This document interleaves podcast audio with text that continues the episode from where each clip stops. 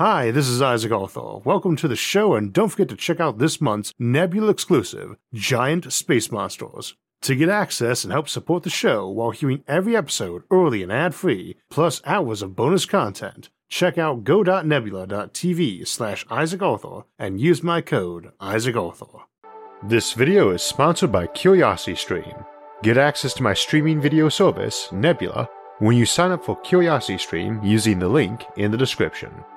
Dark matter is the most mysterious substance in the universe, and also what most of it seems to be made of, and yet it may be the keystone of building future civilizations.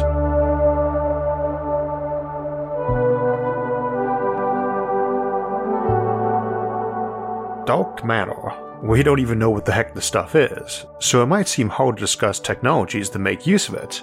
At the same time, we do know a few things about it with great certainty, and a few more with some confidence, and one of those is that dark matter makes up the vast majority of everything in this universe.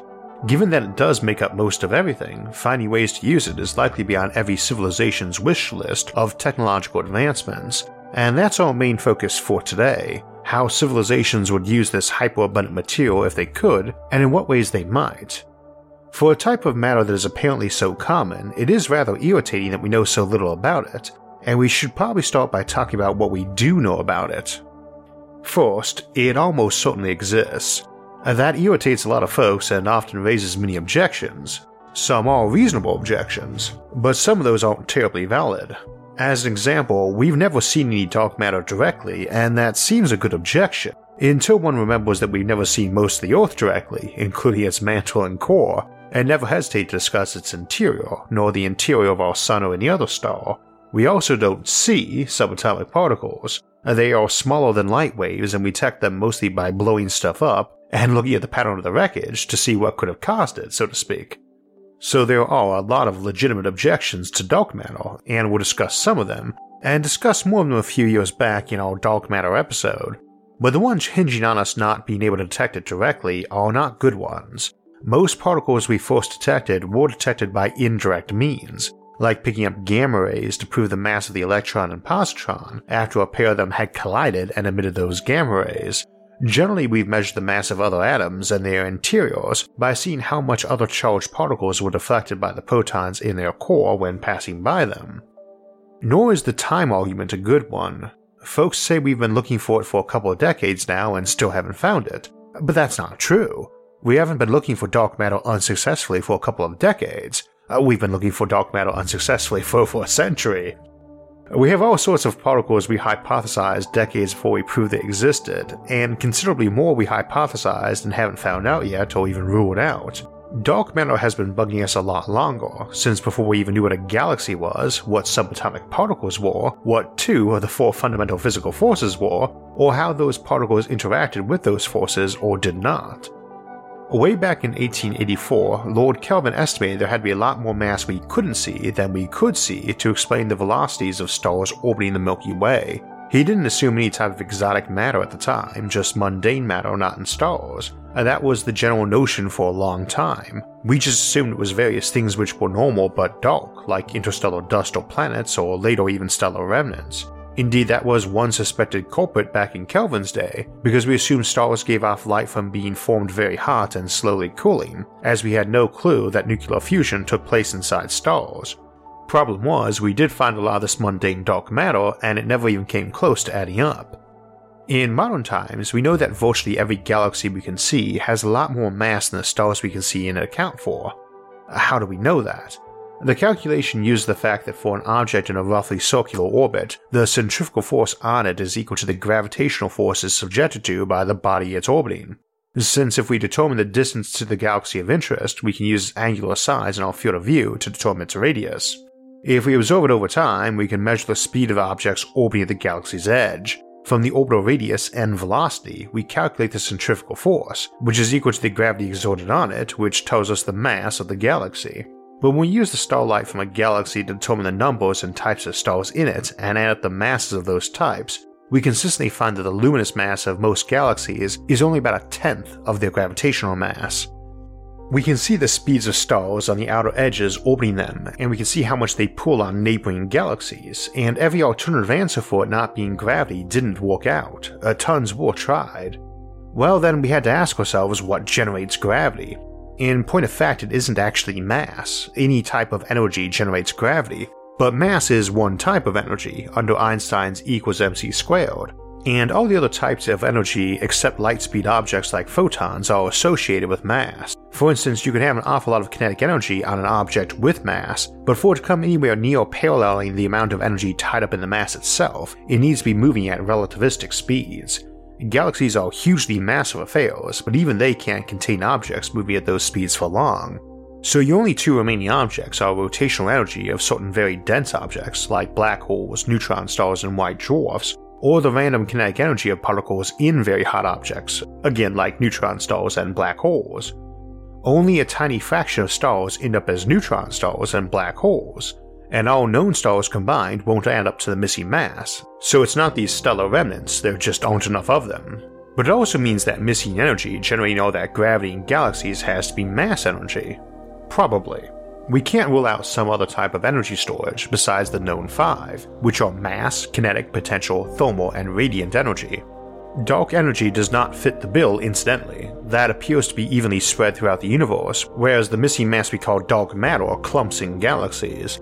This is also why we often say it has to be cold, which in physics terms and context means the individual particles or objects of dark matter can't be moving very fast, or they would exceed the galaxy's escape velocity and not clump into galaxies. This overall motion is random and thus can be thought of as heat energy or temperature, Galaxies tend to have escape velocities on order of hundreds of kilometers per second, so cold is a rather dubious term here. Something with a velocity sufficient to escape a galaxy and the mass of a proton or neutron still has a temperature comparable to the inside of a star, in the sense of random kinetic energy being heat energy. That's nothing compared to relativistic hot temperatures though, and is a bit problematic considering we always assume everything in the early universe was ultra hot and cooled down by radiation and collision. A dark matter doesn't emit photons as heat radiation, and do not collide with anything, even other bits of dark matter, or do so very infrequently. Uh, which is the other thing. What is a collision? Down at the atomic scale, the whole concept of a physically rigid object is out of play, it just doesn't mean anything. Collisions occur using those fundamental physical forces. Not every known particle interacts with all of those either, Electrons and their big brothers, the muon and tau particles, along with their antiparticles, are what we call leptons, and they don't even notice the strong nuclear force that binds quarks together to make things like protons and neutrons. We have four fundamental forces. Quarks, and thus things made from them, interact with all four, though many of those constructs, like the electrically neutral neutron, don't interact much with one of those. In the same way, neutrinos don't interact with a strong nuclear or electromagnetic force, just gravity which everything seems to, and the weak nuclear force, and the latter so weakly that a neutrino could pass through a light year of lead and likely make the trip uninterrupted. Our best neutrino detection methods manage to nab the occasional one interacting with matter, while countless trillions will have passed through that same spot first.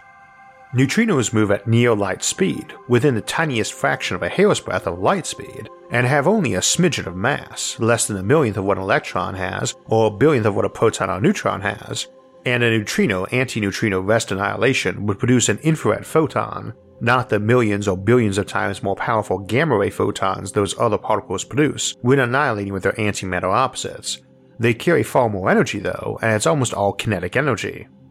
Neutrinos are not our focus for today. They are not dark matter, though they have been a popular suggestion in the past. But if you could make a thin foil able to absorb or reflect neutrinos, you would have a rather awesome solar sail, and if you could make the equivalent of a laser, a neutrino beam, that would be a great way to shove spaceships around.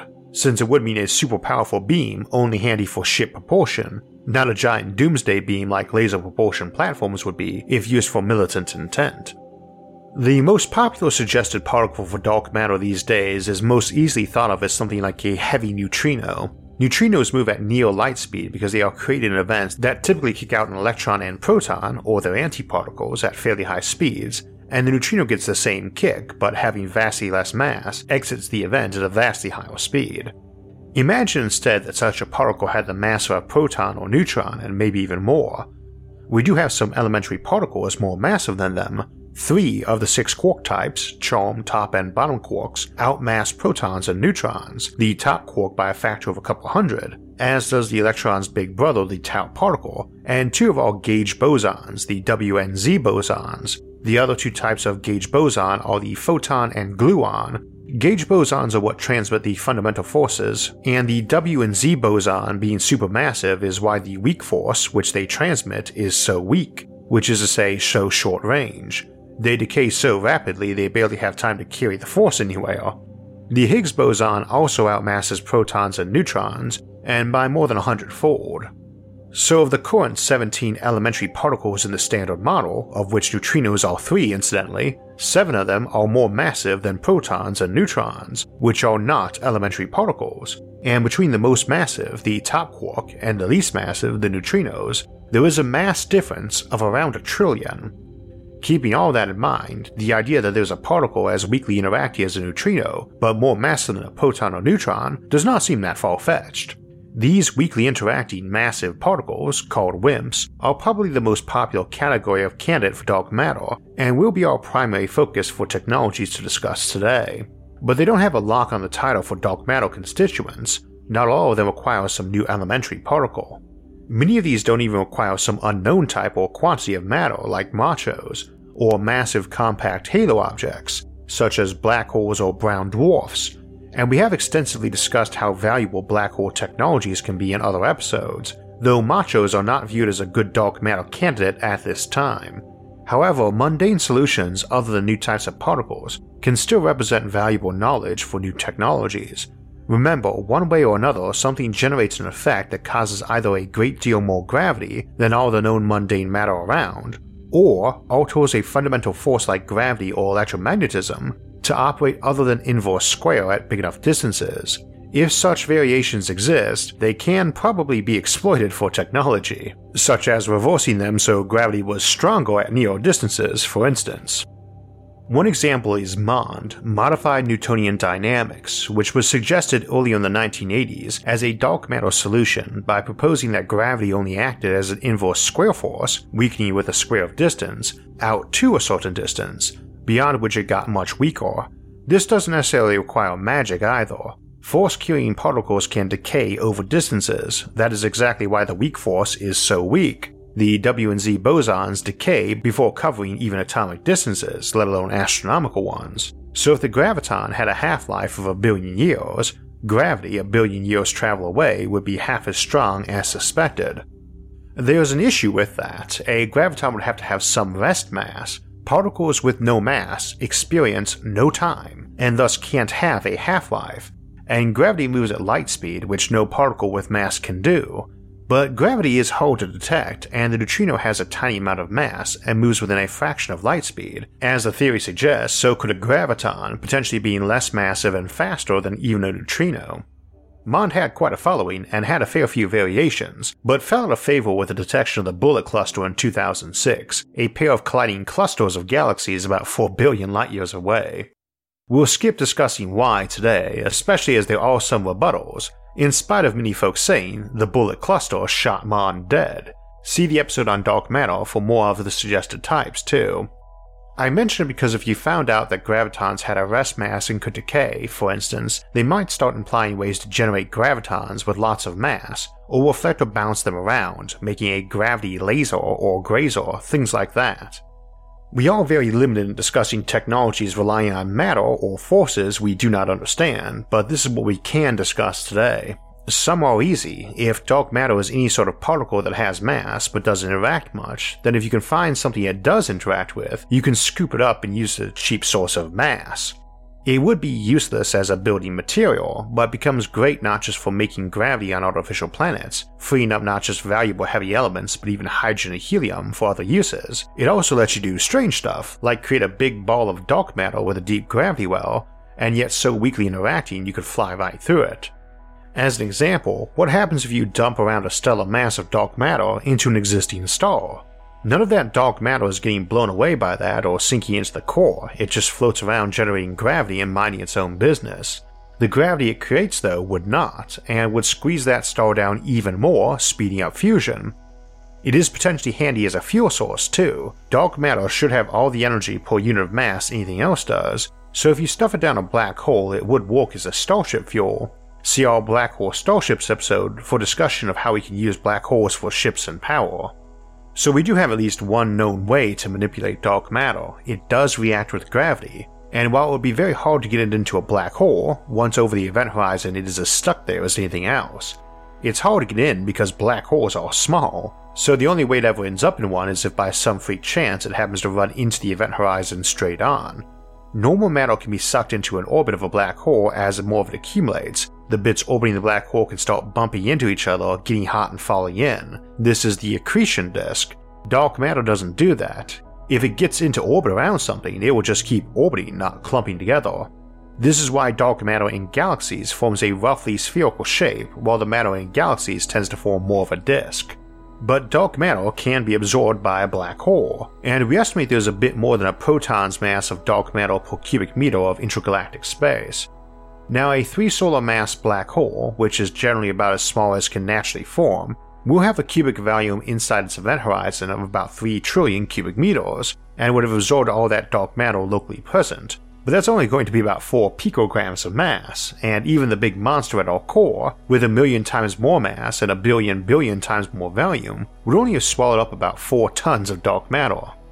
Of course, the stuff is moving, not static, so it would be more than that. Let's assume we shot a black hole with a square kilometer of cross section through a galaxy on a 100,000 light year path, or 10 to 21 meters, or slicing a column through a galaxy of 10 to 27 cubic meters we'd still have only swept out a couple kilograms of dark matter.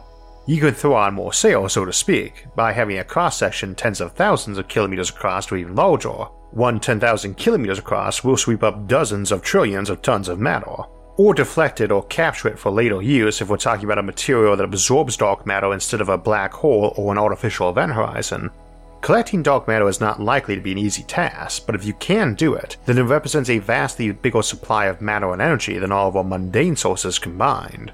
It's also quite possible they're all dark matter only interactions, such as dark matter antimatter annihilation or dark matter fusion, that might only be possible when you squeeze the stuff in rather tightly. If you had two such beams, one dark matter and one anti dark matter, when and where they collided might be a very energetic event, that might also be a terrifying weapon since dark matter would be hard to detect or deflect. And that's assuming it doesn't have other strange properties. Many proposed dark matter candidates interact strongly with space, time, other matter, or other forces. As a reminder, certain scenarios for dark matter would imply the ability to play with gravity more than we currently expect, and things like flat event horizons or gravitational scoops might be on the horizon at that point. Imagine for the moment we had some bit of Clarketech that lets us stretch a black hole into a disk, like it was some balloon we could squish flatter. Now, that implies the ability to manipulate gravity since it didn't radiate omnidirectionally, but let's say we could, either flattening the gravity out into a disk or squishing it into a pair of polar jets. See our anti gravity episode for more discussion of gravity based technologies, but such manipulation might let you have a spaceship that could suck in matter, even dark matter, as it flew by. That's also a potentially potent weapon and shield too, though it should be noted that anytime two event horizons touch, they will merge to an external viewer. A black hole event horizon has a radius proportional to its mass, and a cross section proportional to the square of mass, so you can make really enormous black holes and get dark matter that way, and presumably an awful lot of dark matter will get absorbed in the post stellar era of the universe, as you start having all the other matter get sucked into black holes, all orbiting each other and perturbing everything else orbiting, including dark matter, till it combines together or gets ejected into the extragalactic void. Of course, that scenario would tend to imply you didn't have little bits of physical dark matter lying around in favor of something like Mond, but it's also possible the solution to dark matter will turn out to be two different effects which is to say we have problems pinning down what dark matter is because our predictions keep missing, and they might do so because it's two overlapping and unrelated effects that amplify a given net effect we're seeing, as in we do have WIMPs and we do have decaying gravity, but fewer and less of them. You would need to have some way to manipulate this stuff, but if you do, it's very useful, probably with valuable properties we don't even know about, you might be able to make unique materials out of it, but in space where things are quite empty, it's nice to have something to push against, but only when you want to. Neutrinos and neutrino like particles, weakly interacting particles, If you have something that can interact with them more strongly, it lets you use them, potentially selectively, to interact when you want. When flying through space, I want to interact with nothing, except for when I do, like for slowing down or turning, so we often contemplate unfurling reflective solar sails or magnetic fields to interact with solar wind. Ones able to work with neutrinos, or neutrino like types of dark matter, would be useful for the same reason. Dark matter is not dense, but with a big enough sail you'll hit some, and the momentum exchange is going to be based on your speed. Also, if these are particles, it may be possible to build something out of them if we understand them better. On the flip side, the ability to mimic the weak interaction or non interaction can be handy. We often see force fields in science fiction as a means of defense, but the other popular method tends to be totally invisible or ethereal, so you either couldn't be seen or things went right through you. In practice, that has to be both, since folks can only see you if light bounces off you, which means a laser beam would bounce off you too, or more importantly, would vaporize you. If I can see you, I can interact with you, and if I can interact with you, I can hurt you, or use you to hurt someone else. But if you can make yourself unable to interact or be interacted with, that's a very good defense. And if you can make your ship or space station have that weakly interacting property temporarily, or even build out of dark matter, that's a very good method of both stealth and defense. As an example of weaponizing WIMP style dark matter, you could probably put a cloud of it around someone's planet as a way of keeping them earthbound, positioning it either to raise the surface gravity or to make a cloud in circular orbit over the planet. So the surface gravity stayed the same, but the escape velocity was arbitrarily high. So you could wrap that planet so thick in dark matter that time slowed down on it and only relativistic spaceships could leave, a good way to quarantine a worrisome species you didn't want out in the galaxy, but didn't want to interfere with or destroy. A situation reminiscent of the people of Krikkit from Douglas Adams' novel Life, the Universe, and Everything. So we talked about spaceships and power, and again it's a great power source simply as raw material we can feed into a black hole that is abundant and not useful for other things, assuming of course we can find a way to gather it. However, same as we discussed filling shell worlds up with hydrogen or black holes to generate gravity, dark matter offers us that same route. We don't know much about it, but we know it doesn't interact much, even with itself, so we should be able to cram this stuff together quite tightly without the normal pressure issues. We normally say if you want gravity on something small without using spin gravity, you need micro black holes, but ultra dense dark matter might be an option too, squeezing tons of it into a volume the size of a pinhead, it's going to act very differently than normal matter in a lot of counterintuitive ways. For instance, if you had a solid block of stuff cooled down to ice cube temperatures and threw it in a pot of boiling water, it would not heat up. Partially because it would fall right through the pot, but if that pot were lined with whatever your hand was covered in to toss it in, then the ice cube of the dark matter could sit in that boiling water for eons and pick up no heat from the water. It would also bounce up and down on the bottom of the pot over and over again unaffected by the water, same dark matter could fall through the pot and the earth and fall through the center and right back up again, then down again over and over. If you got something you can sheath it in that it does bounce off of, then you could be making ultra dense and heavy objects, which is very handy for certain more abstract megastructures where you want gravity lower or higher in certain places. Unsurprisingly, its use as a source of cheap mass appeals to me for world building, and that might bias me toward the WIMP version of dark matter, but other versions would have their uses too. Some dark matter options include particles that interact with gravity and some unknown fifth force. If that force only interacts with dark matter, we wouldn't even see it, except in its tendency to draw dark matter together, but not very much. This has some problems, for instance, it can't be too strong, or, since dark matter does interact with gravity, that fifth force interaction would allow more clumping and result in giant black holes all over the place. We also tend to assume dark matter, if a particle, would have an antiparticle, and when it annihilates, it obviously doesn't produce photons, as most commonly happens in matter antimatter annihilation, as we would notice that. Unless it does so at the 1.9mm range, that of cosmic microwave background radiation, which is unlikely and would really mess with our current cosmological models. But it might annihilate into some other form of energy too, for instance, dark energy, which causes bits of new space to emerge all over the place. I often make a point of telling folks that in spite of the similar name and extreme abundance, dark matter and dark energy don't have anything to do with each other, uh, that we know of anyway. And there are a few dark matter theories that do tie it to dark energy, such as GIMPs, gravitationally interacting massive particles, which some folks feel fit better with the vacuum solutions to Einstein's equations for gravity, the basic notions being bits of dark matter with singularities of dark energy.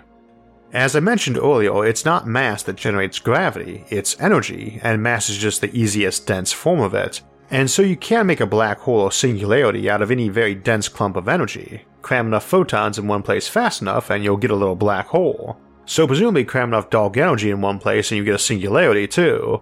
Though given that dark energy's only known property is its association with expanding space, I wonder how you would cram it together but it might be crammed together initially and decays, as we expect small black holes to do, and causes space to emerge when it does.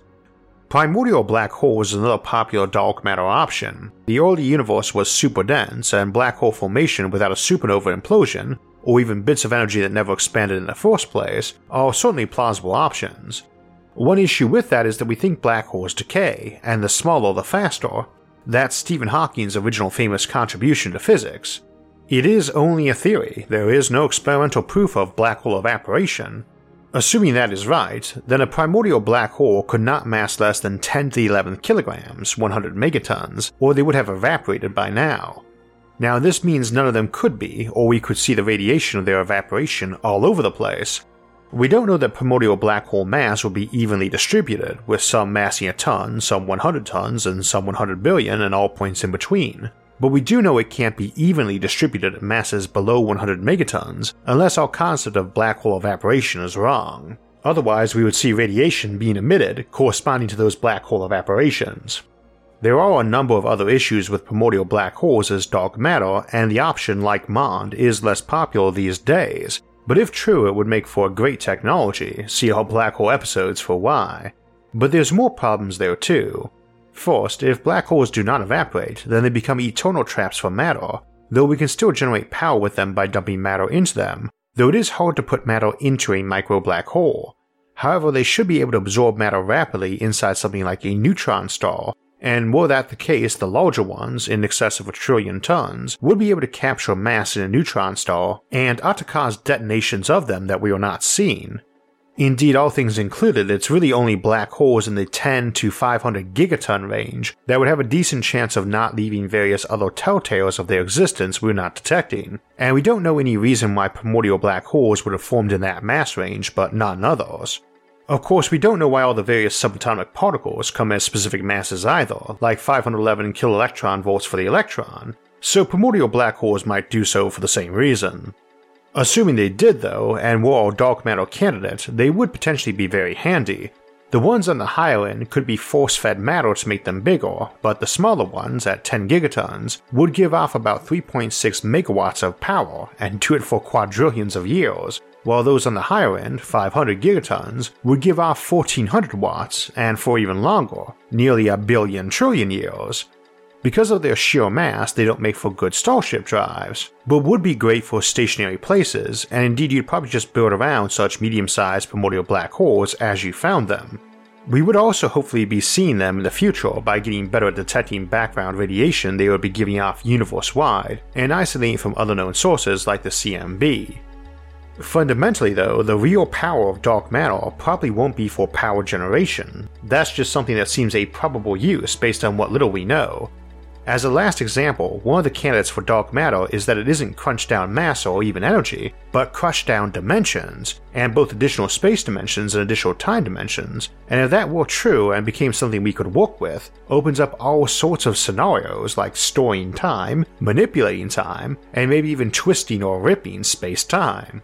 Fundamentally, the more we learn about dark matter, the more we can explore what we might do with it, but I hope from today it becomes clear why wanting to find out what dark matter's properties are is about more than just answering a big question about what the universe is made of. It's about recognizing that anything that abundant is useful simply in its abundance, and that sheer mysterious nature implies properties we might be able to use for goals as mysterious and massive as dark matter is itself.